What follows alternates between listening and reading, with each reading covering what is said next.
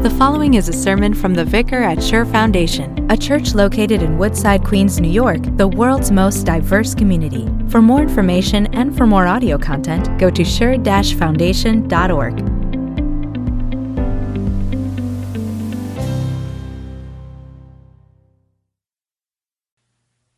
Grace and peace are yours from our loving Savior, Jesus Christ. Our sermon text for this morning comes from 1 Peter chapter 5 verses 5 to 9 and that is on page 10 of your bulletins and if you're on Zoom with us uh, open up your Bibles to 1 Peter chapter 5 verses 5 to 9. In the same way, you who are younger submit yourselves to your elders. All of you clothe yourselves with humility toward one another because God opposes the proud, but shows favor to the humble. Humble yourselves, therefore, under God's mighty hand, that he may lift you up in due time.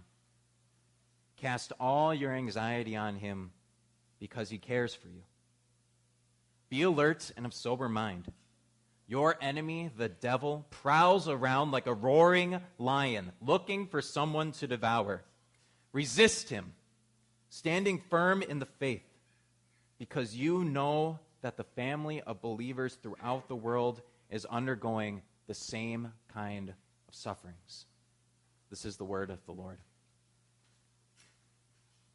If you're to go into any zoo in this city or really in the world, the first thing you're going to see before you go and look through the gorilla enclosure or go and look at the lion's den or go and look at the bears is a big, gigantic, maybe it's red, maybe it's a black sign, but it says, Don't tap the glass.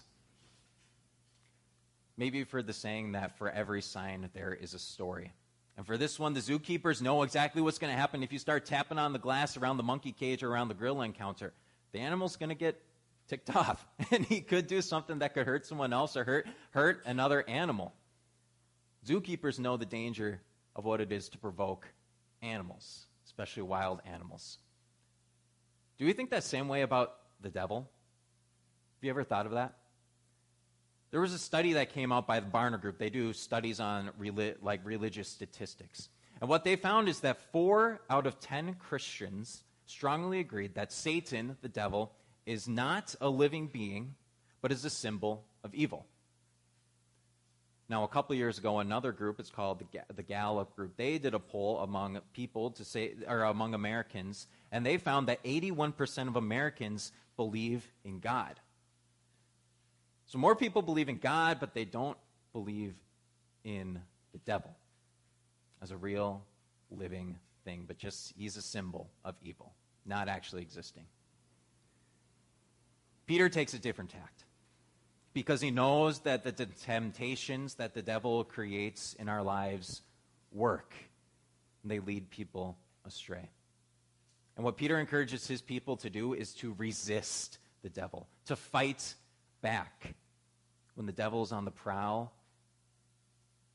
And he encourages us to be firm in our faith to defend against this lion, this roaring lion. Now, it's amazing, isn't it, that Peter has to tell us that the devil is out there and that there is something out there that is actually trying to manipulate us and deceive us and take us away from the faith that we have. If you're to travel up north, up to the Catskill Mountains or up, up into the Adirondacks, you'll see signs out there that say, hey, watch out for the bears that could be on the trail. Watch out for the mountain lions. There, don't go out after dark because there's things that could get you if you're now on the trail too long. We don't have signs that leave church that say, hey, watch out for the demons that are out there. Resist the evil that's on the outside. I guess we could put it up, but we don't have that there. But Peter thinks that we have to know this. Because look at how he describes it. Describes it as your enemy, your adversary, your accuser. Peter knows that this is personal. When Martin Luther was struggling with the temptations that the devil would come at him with, he would say this. He would say that the prince of darkness himself has taken up combat against me. Luther took it personally. And you should too. Because this is a one on war spiritual war that is taking place all over the five boroughs, and he's waiting outside these doors to try and make you think that what I'm saying isn't actually the truth. It's a one on one spiritual warfare that's taking place all over New York City with the hope that you will lose the confidence of the salvation that is yours in Christ Jesus. And Peter says that the devil isn't quiet about this either. How does he describe him? Look at how he's described. Your de- enemy, the devil, prowls around like a roaring lion, looking for someone to devour. He's roaring, he's prowling, he's on the search. Do you know why lions roar out in the Sahara Desert or out in, out, out in the safari? Usually there's three pretty good reasons. One is that they want to scare away intruders if they come, come close to them.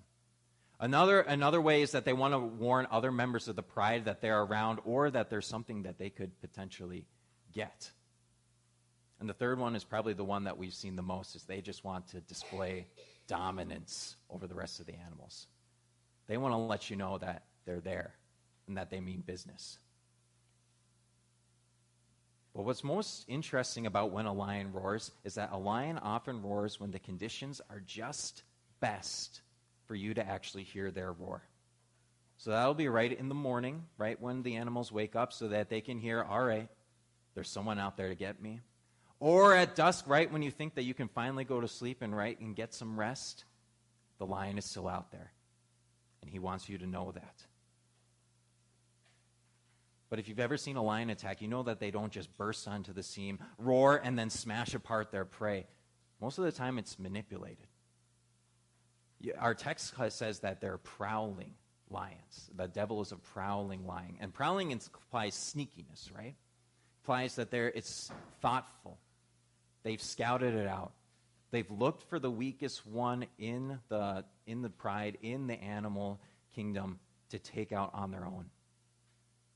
In the opening verses of the book of Job, God sees Satan and God asks Satan where he's been. And Satan replies, roaming throughout the whole earth, going back and forth on it.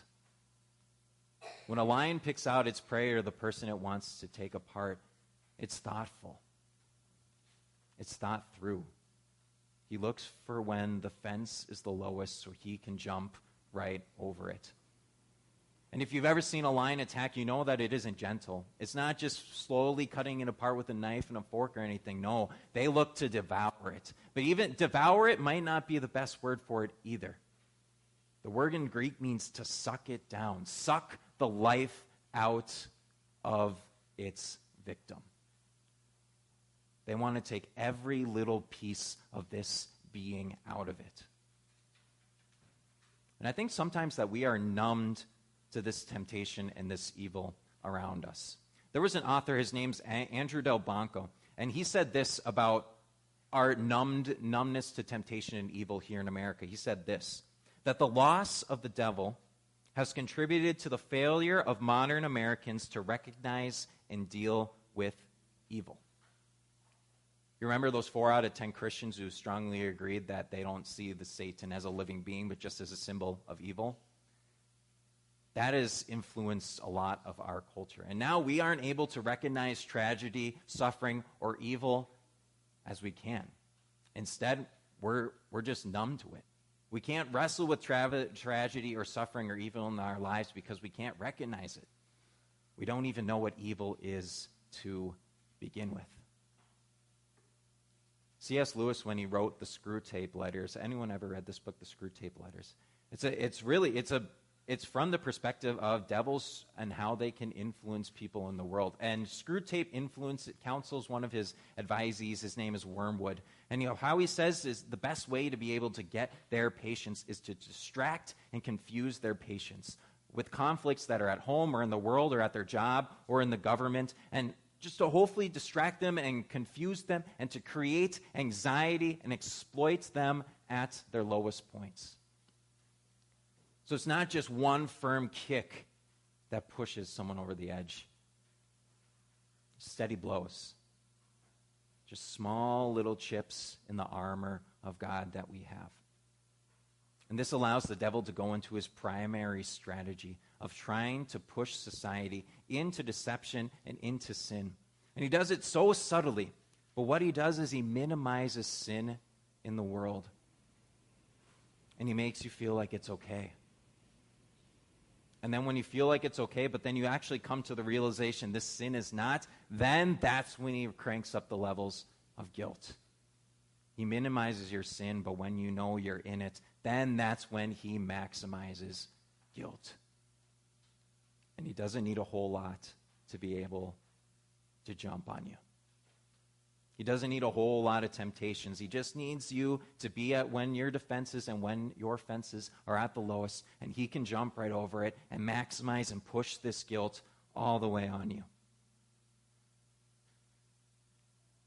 Do you know when the conditions are best for you to be tempted by the devil? Is it at dusk or dawn, like with those animals in the animal kingdom? Right when you wake up, right before you have to go to work, and oh my goodness, I have to deal with this person and this person. I can't wait to get out of this. Or it's right before bed. I've had a hard day of work. I just need something to take the edge off a bit. Is it when you're alone? When you just can circle and circle and circle with your thoughts by yourself? Or is, it, or is it with your friends because you know, well, they'll be able to loosen me up a little bit. I can think a little bit. I can act a little bit freer. Is it Friday night? Is it Saturday night? Is it Sunday night? Is it Monday night?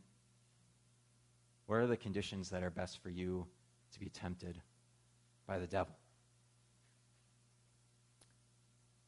I don't know if any of you know this. I don't know why you would know this. But do any of you know how to survive a lion attack?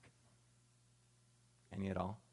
I learned this this week. I had no idea either. But there are five things you can do to survive a lion attack. And I want to remember these. We're going to come back to them later. The first one is you don't want to panic or you don't want to flee. The next thing you do is you just step back slowly. And if that lion starts charging at you, you're not supposed to go into like a fetal position and put your defenses up. You're supposed to remain standing. And then if the lion still comes after you, you're supposed to yell to try and drive it back. And if all else fails, fight back. Those are the five things you do to survive a lion attack. But those kind of sound similar to how we would want to fight the devil, right? Because uh, that's what we're in. We're in a battle, we're under attack in a one on one spiritual battle with the devil. We're in the one on one spiritual battle with the roaring lion in our face that is looking to taunt and tempt us with all of his accusations. That's the life that we have as Christians. That's the life of faith that we have. The constant roars, the const- constantly hearing the roars and those sounds of lions and the prowl coming around us. But we know as Christians that our victory is guaranteed by that chief shepherd. And that all of the roars and all of the shouts that the lion gives all they can do is be sounds to confuse us. All the devil can do to you is accuse. Can accuse that you're sinful, can accuse that you're guilty, but he cannot actually condemn you. All he can do is taunt, and we can't flee the taunts that the devil will give us. We have to fight back and fight we will. But we don't have to fight just by ourselves. We have to fight together as a group. We don't have to panic or flee because we are gathered together with our church family. We're a group of believers, we're a group of brothers and sisters in Christ that know the temptations that the devil is going to throw at us. We're a group of believers in the church that know what kind of temptations the devil can throw at us, and we know the different defenses that we can give against the devil when he comes for us. These are your brothers and sisters who are fighting your enemy. You're not isolated. You're not alone in this fight. You're not just a lone ranger trying to take on the devil by yourself. You have a group of people. You have a church. You have a community, a family of believers that are suffering along with you. And that means, just like in the animal kingdom, when they're looking for lions to come after them, that means we need to stay vigilant for the people in our pride too. vigilant about the people that we see here at church, vigilant for the people that we see that could be drifting off and could be tempted to be attacked by that roaring lion looking for someone to devour on the prowl. Staying connected to this church, staying connected to the Word of God is one way that we can resist and stand firm in our faith as we travel through this safari on the earth. And another way to fight back is you need to fight back with your baptism. Fight back with the Lord's Supper. We may wish that God would just smash Satan forever and then we wouldn't have to ever have this temptation again. He smashed Satan's head with smashed Satan's head when he went to the cross for us to die for all of our sins. But God gives us in his word the powerful defense against Satan's seduction attempts. In your baptism, you've been marked as a child of God. In your baptism, you have been marked as some, you've been, you've been given something that cannot ever be taken away from you. Do you remember when Harry Potter had to fight off the Dementors in the Prisoner of Azkaban? Do you remember how he did that? When he, when he put up his wand and then the bright lights came out after that? Do you know how he instigated that? He had to remember a memory that gave him pure joy, a memory that was only his, and a memory that couldn't be taken away from him. That's what you have in your baptism, that you are marked by Christ as his. Marked as someone that cannot be snatched away. Marked as someone who can hear the accusations, but no, you are not condemned. You are saved because of what Christ did for you. And you receive the forgiveness of sins every time you come up for the Lord's Supper. Whenever a Christian communes, he's given the forgiveness of sins, to know that he is fortified, to know that they are strengthened against the assaults of Satan. You can know in your baptism and in the Lord's Supper that Christ is victorious and that he is the victor over sin, death, and the devil, and any taunts and accusations that he gives you. Do you remember those five steps that I gave you on how to survive a lion attack? The first one was what? Don't panic. Your salvation is secured in your baptism and in the redeeming work of Christ. Step back slowly.